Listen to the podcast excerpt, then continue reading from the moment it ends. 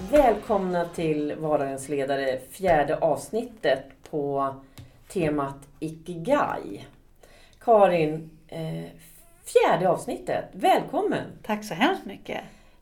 För er som inte vet vem Karin är så är du Karin Hägglund. Jag tänker kanske några nya lyssnare som har kommit in och inte vet att du heter Hägglund. Ja, kanske det.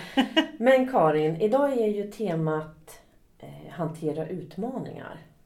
Spännande ämne. Jättespännande. För, för er som lyssnar kan man ju säga att det här är ett avsnitt som vi bara skulle ta en kaffe inför och prata lite om. Och eh, vi hamnade i väldigt mycket spännande diskussioner innan vi ens började spela in. Vad är en utmaning i livet?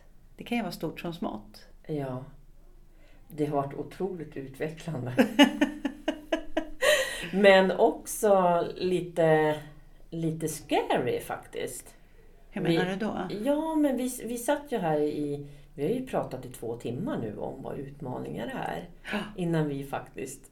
Eh, Vågade säga någonting i en podd. Ja, och innan vi fann varandra i det här. Vi har nästan varit ovänner. Eh, på gränsen.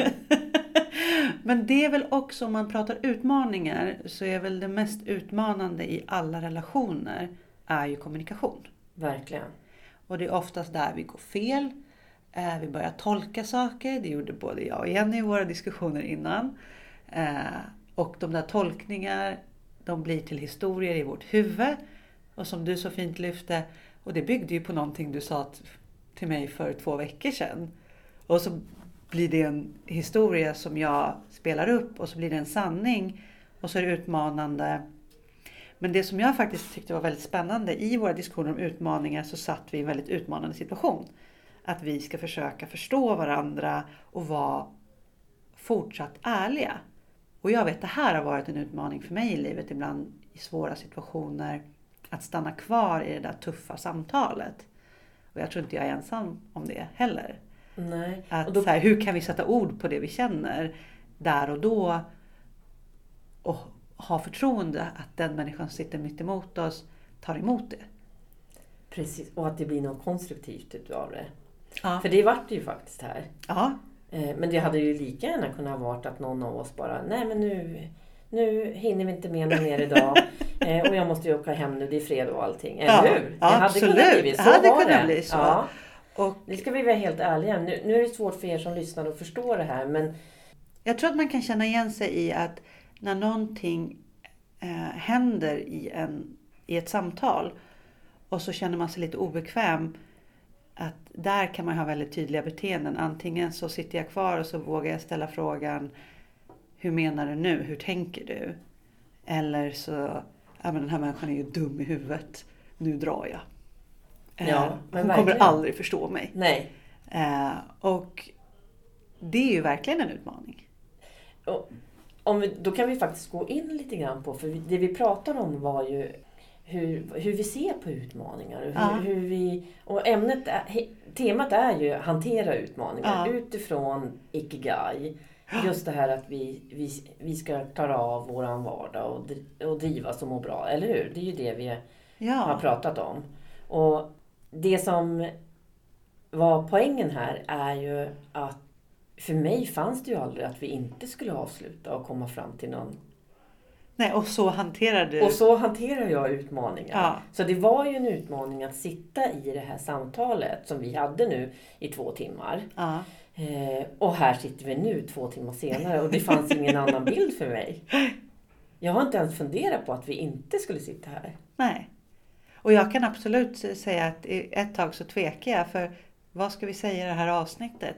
Och samtidigt så blev det det mest uppenbara att vi satt i en utmaning där vi inte riktigt förstod vad vi menade med utmaningar.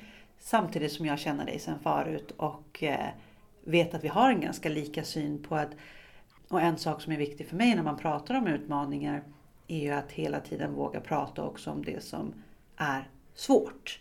Att så här, man kan älska utmaningar, det gör ju både du och jag och har gett oss in på saker som man inte riktigt vet vad det ska leda till. Jag började med karate när jag var 18 år. Eh, hade inte en aning om jag skulle bli bra eller inte. Men det här var ju kul. Det är oftast det jag brukar säga och jag älskade min idrott. Men likväl så fanns ju de stunderna av att så här, vad håller jag på med? Det det är jättetuff träning nu, jag har ont i hela kroppen. Jag är jätterädd för att inte bli uttagen på den här tävlingen. Kommer jag få vara kvar i landslaget? Eh, och jag tror att det är viktigt att sätta ord på det i samband med utmaningen. Att man gör ju inte saker utan rädsla eller utan ångest ibland, utan trots den. Eh. Ja, eller hur? Trots den. Ja. Men jag, jag kopplar tillbaka till samtalet du och jag hade. Ja. Eh, och, och tänker, för nu pratar ju vi som att det här var ett samtal vi hade. Och ja, det var utmanande säger vi och vi kände så. Men eh, en period i det här samtalet så var jag helt torr i munnen för jag var helt nervös. Jag tänkte nej, alltså nu känner Karin sådär, nu tycker Karin sådär, nu tolkar Karin sådär. Jag var helt... Men det gör ju mig lösningsorienterad. Jag ja. måste hitta ett sätt att nå fram på ja. något sätt. Ja. Och även nå fram till mig själv. Det var inte bara att det handlade om att jag måste nå fram till dig, jag måste ju också nå fram till mig. Um, och där sätter du ordet på något som är viktigt, att förstå sin egen upplevelse där och då i stunden. Just det. Uh, för så fick jag ju också kämpa med när jag satt där. Att så här, det ena är att så här, jag känner någonting som kommer emot mig här som jag inte riktigt vet hur jag ska tolka. Och vågar jag stanna kvar i, så här, gör det här mig lite nervös? Ska jag ställa frågan? Ska jag sitta kvar och lyssna? Bara och se vad som händer? Eller ska jag dra liksom? Någonting Karin som jag tycker att vi får ge oss själva en klapp på axeln för. Som, som det pratas ganska mycket om. Och det är ju faktiskt vårt mod. Just det. För jag tror att vi sitter här nu två timmar senare. Alltså ni som lyssnar. Det var verkligen ett samtal som jag tror att många inte hade haft modet att sitta kvar i. För det hade vi. Ja. Och det är också det tror jag som gör att vi sitter här nu. Eh, att du vågade säga saker och ifrågasätta och, och, och blotta dig och likadant med mig. Ja, precis. Eh. Båda vågade ju eh, sätta ord på det vi kände utan att man har full kontroll på hur det tas emot. Och det är ju kanske utmaningen i nästan alla relationer. Att säga, jag kan ju faktiskt bara stå för det som jag upplever och känner. Hur det tas emot kan jag ha väldigt mycket mindre kontroll över. Men då har jag i alla fall varit modig. Och det är väldigt mycket mod för mig att här, få vara den jag är eller få stå för att det jag känner och upplever, det är ju min upplevelse. Och vilka vågar jag dela det med? Det är en del av att vara, våga vara sårbar. Liksom. Eh, det är det jag också menar med mod i det samtalet. Ja. för det, det är, nu skrattar jag också, men det är bara för att jag, jag har väldigt lätt att backa nu och se det här utifrån. Ja. Um, och det är fint att du går in i det då. Vi kan ju inte ha kontroll på saker och ting hela tiden. Och det är nog lättare för jag tror att jag vet, vet inte om du och jag är lika där men jag har inte sånt kontrollbehov på själva händelseförloppet. Nej. Men jag tycker om att ha ett mål. Just det. Målet var ju att vi ska sitta här och förstå varandra. ja. Eh, och jag tänker jättemycket när du säger de här sakerna att det är eh, ett väldigt så här, bra sätt att hantera just utmaningen. Att förstå att vi inte kan kontrollera allting. Eh, för att utmaningen ligger ju oftast i att okej, okay, jag vågar prova någonting nytt eller en utmanande situation som jag inte har valt själv. Och jag vet inte vart den kommer leda. Jag kan inte kontrollera det. Mm. Men jag vågar att sitta kvar. Och man kan ju ta det i vårt lilla samtal idag. Att vi, vi satte oss vi satt kvar bägge två och mm. ställ, fortsatte ställa frågor och utforska vad som pågick fast det var obekvämt. Mm. Och jag tror det där apropå att så här, våga möta alla sina känslor och så. Att Eh, du sa det ju väldigt bra precis innan vi började spela in att ja, men jag går nog alltid in med ingången att det är lite jobbigt och det är lika okej okay att ha det jobbigt som att det är kul. För det är någonting som jag tycker, någonting som jag har accepterat. Ja. Att, och jag är, jag är inte rädd för de här känslorna. Eh, jag får ju ofta höra att jag är väldigt, vad brukar man säga? Verbal? Ja, det säger man också. Men sen, vad, vad heter det, italienare, man brukar... Temperamentsfull? Ja, temperamentsfull. Ja. Men jag är ju lika... Det där, jag är ju liksom upple Jag har växt upp med mig själv. så jag, jag är liksom medveten om alla dessa känslor. Och jag känner ingen, jag känner ingen rädsla för det faktiskt. Nej. Sen kan man ju just i stunden... Och det är en häftig grej, för många av oss vill ju ändå det, man kan ju vilja stänga av saker som är jobbigt. Vi pratade ju lite om det förra mm. gången. Att, men då får man inte tillgång till hela det här spektrat av känslor.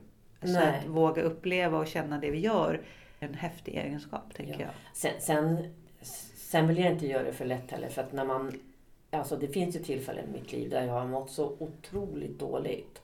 Du vet när man, man vill inte gå upp ur sängen. Ja. De är inte så många, men de har funnits där. Ja. Och det är klart att just när man är där ja. så är det ju inte så att man, ja men nu har jag ju den här känslan, jag accepterar och respekterar. Det, det, det är inte så man hanterar den just då. Men jag är inte rädd för att ha den faktiskt. Nej, och jag, jag tänker jag, bara det är en viktig grej. Jaha. För jag kan ju också känna igen mig. Jag hade ju också eh, absolut dagar där jag inte visste om jag ville eh, leva eller inte under liksom, sorgen efter att Peter gick bort. Och eh, precis som du säger, just där och då är det ju inte så att så här, åh, att man bara sitter lugnt med sig själv. Men jag tror också att för mig har det också blivit att jag inte heller är rädd för att stanna kvar i det idag för jag vet att det går över. Mm. Det var jag nog inte så säker på alltid innan. Eh, innan jag gick igenom allt det här så hade jag mycket större kontrollbehov. Och hade nog inte vågat göra saker som jag gör idag till exempel. Att så här, våga ställa mig upp och föreläsa på det, om de temana jag har gjort. Jag hade berättat min egen historia. Jag hade inte, tror jag, vågat ge ut en bok. Jag, hade inte, jag tyckte att det var jobbigt att överhuvudtaget ta en bild och lägga ut på Facebook när jag tävlade. För mm. jag tyckte att det var jobbigt.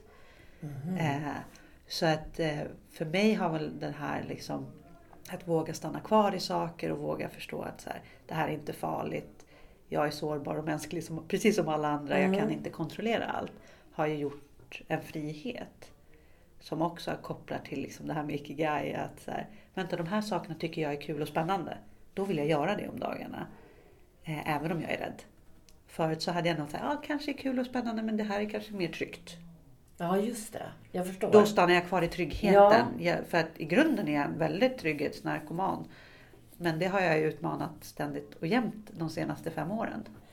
Ja men jag tror att väldigt många kanske överhängande andelen av människor faktiskt är rädda att gå vidare där, eller hur? Att hellre välja tryggheten. Eller kanske inte alltid rädsla heller utan det kan, man, man kan, kan ju tänka att man saker. är supernöjd. Men ja. jag tror att, och det kan jag ju se att så här, mitt liv innan, jag var ju väldigt nöjd med många delar.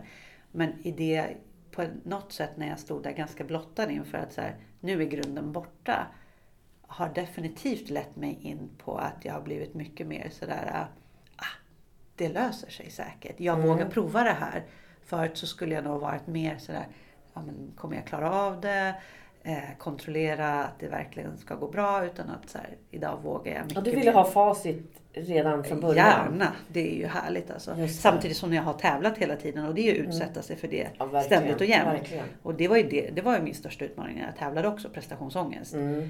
Eh, och, Hur hanterade du den? Hur, liksom, prestationsångest? Eh, nej men jag, hade väl, jag märkte att det som hjälpte mig, dels var det ju att eh, lite som vi pratade om förra gången i aktiva beslut, att jag fick ju se över vad gör jag om dagarna. Att jag förstod att jag kan inte ha eh, så mycket andra utmaningar. Så så här, jag försökte mig aldrig på att ha en superkarriär i mitt jobb samtidigt. Eller att så här, få ha några liksom, trygga zoner. Där. Jag jobbade på, det gick bra, jag var duktig på det jag gjorde. Men att så här, det var okej. Okay. Jag behövde inte tänka att det hela tiden skulle utvecklas. Eh, så, utan att, att topprestera inom ett område är tillräckligt. Mm. För att då kunde jag ha tillräckligt fokus på det. Och sen liksom runt tävling och träning så ju mer jag planerade för det och visste att jag hade gjort det jag kunde göra så blev jag också lugnare och tryggare och eh, kunde landa i att jag gör det jag ska eh, och det jag kan. Det där känner jag igen mig jättemycket i Karin. Ja. För jag har ju också prestationsångest. Kanske lite haft ett otroligt stort bekräftelsebehov. Ja. Att folk ska tycka att jag gör bra saker. Okay. Och att jag är till nytta och att jag bidrar. Ja. Eh, och i det kan det ju ha varit väldigt mycket prestationsångest. Just det. Men jag har hanterat det ungefär likadant faktiskt. Ja.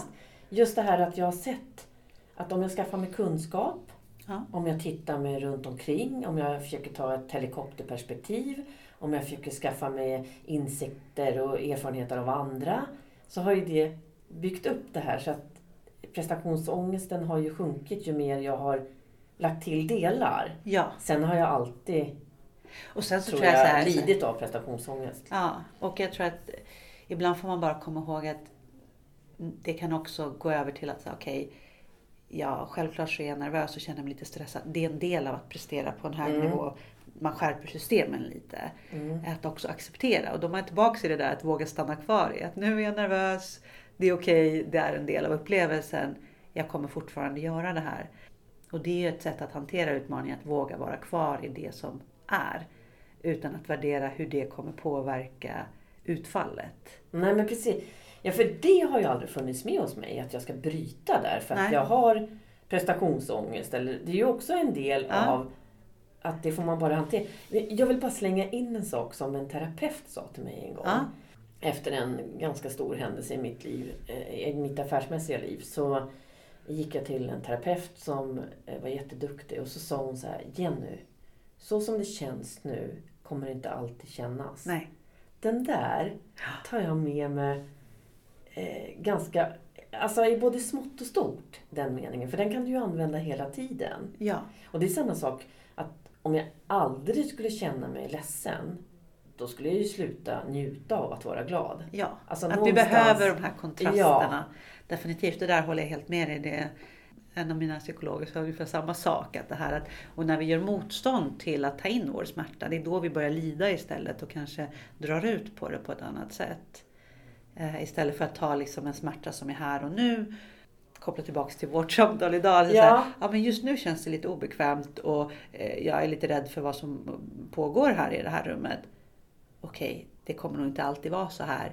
Eh, jag sitter kvar en stund till. Eller eh, om man kopplar det liksom till det stora. I min sorg så var det också någonting jag behövde förstå att så som jag känner nu kommer jag inte alltid att känna. Mm. Då tog det ju väldigt mycket längre tid att komma till det. Men jag tror att den är viktig att förstå. Och den för att våga, är på en helt annan nivå ja, än vårt samtal såklart. Så det blir ju, men att våga stanna ja. kvar, att faktiskt uppleva det som man upplever. För att vi har ju en tendens att vi ska rusa förbi eller fixa problemet när någon mår dåligt eller man själv mår dåligt. Att säga, ja, då springer vi förbi lite enkelt. Mm. Eh, och jag tror inte att det är vägen till läkning. Nej. Och jag tror inte att det är så vi hanterar utmaningar och känner att vi sen kan... För jag kan ju idag känna så här, men jag lever ett bra liv och mår bra. Otroligt tacksam för det. Mm. Eh, och ett sätt av att hantera den utmaningen är att våga vara kvar i den ett tag. Att, så här, och att så här, förstå att det är något jag behöver förhålla mig till i mitt liv. Det är ingenting som jag kan lösa. Så. Nej, jag tänker Karin, ehm, med tanke på eh, din sorg och hela, hela den delen av ditt liv. Det är väl heller aldrig någonting som kanske går över. Liksom. Jag tänker att det, hur hanterar du när du kommer tillbaka idag? Dels har jag ju verkligen tänkt på att det är inte ett problem som går att lösa utan att det är ju mer, alltså de här riktigt stora problemen i livet eller utmaningarna är ju sånt som vi både får förhålla oss till men också att man växer ifrån mer för att det är andra saker som tar plats i livet. Mm. Och som, om man låter dem ta plats i livet. Och då blir det ju också det här, vad är det då jag vill göra med de här förutsättningarna? Ja, med vad tanke på aktiva beslut ja, tänker jag. Och ikigai, så här, vad är det jag faktiskt vill göra utifrån de förutsättningar som jag har? Ja, för jag vill dra tillbaka till det här som din psykolog sa. Just det här att man, att man då fortsätter man lida. Det är då lidandet kommer istället. Om man inte är i känslan. Ja. Så är, kan man kalla det ältande? Är det en, någon... Absolut så tror jag så att vårt ältande kan ställa till det för oss. Eh, och kanske mer ibland så får vi acceptera, ah nu kommer den här historien om det här igen. Men jag behöver kanske inte gå in i den. För det är det vi gör när vi ältar, går vi in i den här historien mm. en gång till. Uh, och det har jag gjort massor av gånger. Men att så här, förstå att så här, ah, nu kommer den här. Jag kan också välja att se att det är en historia som kommer som inte är sanningen om mitt liv. Liksom. Men ändå vara där och just Just då, det, ja. ja. Mm.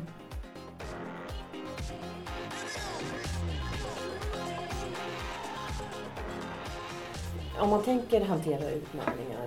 Jag tänker på de här som, som jag också kanske gör ibland.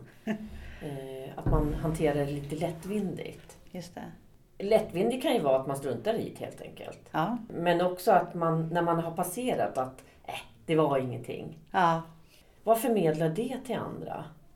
Det, är precis som nu ska du ha svaret här på ja. livets alla gåtor bara. Men det är inte så jag menar. Ja, jag, jag, jag, har nog inte riktigt bara... ett tydligt svar på det.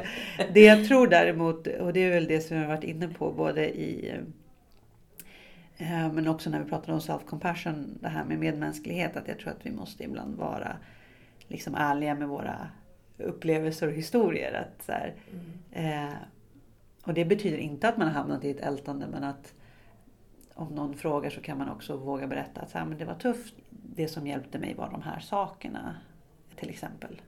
Ja. Istället för att säga att ah, det var ingenting. Nej, men precis. Eh, för då är det ju väldigt svårt att förstå för andra runt omkring att det kanske var en pers att ta sig igenom. Men också för en själv att förstå, det har jag ju förstått när jag har föreläst, att det verkligen kan hjälpa andra att när man berättar att ja, det här var svårt, det här tänkte jag, det här gjorde jag. Eh, och att det kan vara hjälpsamt. Även om inte det är att jag sitter med några svar men bara berättade vad jag gjorde utan att säga att det är på något sätt facit eller att jag har alla svar i världen.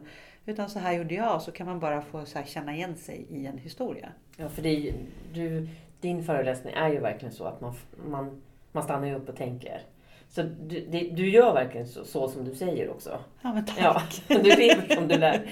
Det som, det som jag tycker det bidrar till väldigt mycket också i massa, inte bara i sorg på det sättet som du har varit med om, utan jag tänker också när man går in i en utmaning, och man, om man ser framgångsrika företagare till exempel, ja. så kanske de inte berättar hur det var den här resan som de flesta, det är inte många företagare jag pratar med som inte har haft den här upp och ner-resan. Nej det är liksom ingen bananskal och man fly, glider fram här på vattnet utan det är ju mycket gråt, glädje, skratt. Ja. Eh, och då kommer man tillbaka, alltså så här, de här kanske låter som floskler men liksom så här, du måste bara våga misslyckas. Precis. Och, och fortsätta. och fortsätta ändå ja. Men jag tänker då de som går in och tror att det är så där lätt. Det är klart att det blir en större chock att möta på de här delarna då under resans gång som man inte har fått till sig. Ja. Så jag menar, det är till nytta för folk att få höra resor som andra har gjort och få reda på hur det verkligen är. Ja, absolut. Eller hur? absolut. Fler Eller... tycker jag ska berätta. Om alla misslyckanden. och bedrövelser. Ja. Nej, men också glädjen såklart. Nej, jo, utan men... båda delarna. Ja, och att så här, det är en del av någon mänsklig historia mm. och mänsklig resa genom livet. Mm. Att det går lite upp och ner.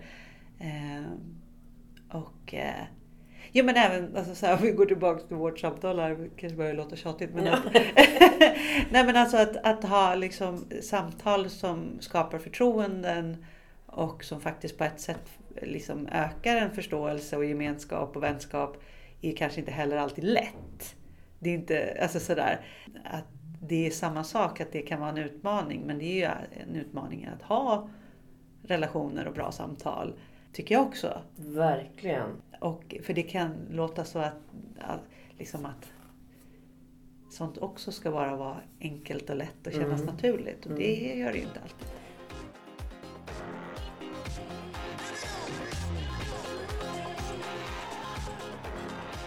Okej Karin, eh, jag hoppas att ni som lyssnat vi har delat med oss eh, för det, jag, jag, vet ju att ni förstår att det var ett väldigt, för oss var det ett väldigt spännande och utmanande samtal vi hade innan. Men att vi också har kunnat dela med oss utav den eh, faktiskt här i realtid. Ja, och att det här med att hantera utmaningar finns det inget facit på. Och det är väl den här podden ett exempel på just nu. Så att mer att så här, ja så här tänker vi, det här har vi varit med om bara idag och ja. tidigare i våra liv. Det viktigaste väl om vi ska koppla till liksom Ikigai är ju att det är så mycket lättare att hantera de där utmaningarna om jag vet varför och att så här, det här är en del av det som jag tycker är viktigt i mitt liv att ta mig an. Mm. Och stanna kvar i det svåra då. Och jag har fått otroligt mycket perspektiv idag, Karin, på hur man eh, hanterar utmaningar. Tack detsamma, verkligen. Vad kul. Och vi har ju lärt känna varandra mer nu. Absolut. Efter det här samtalet. Och, och det gillar jag väldigt mycket. Ja.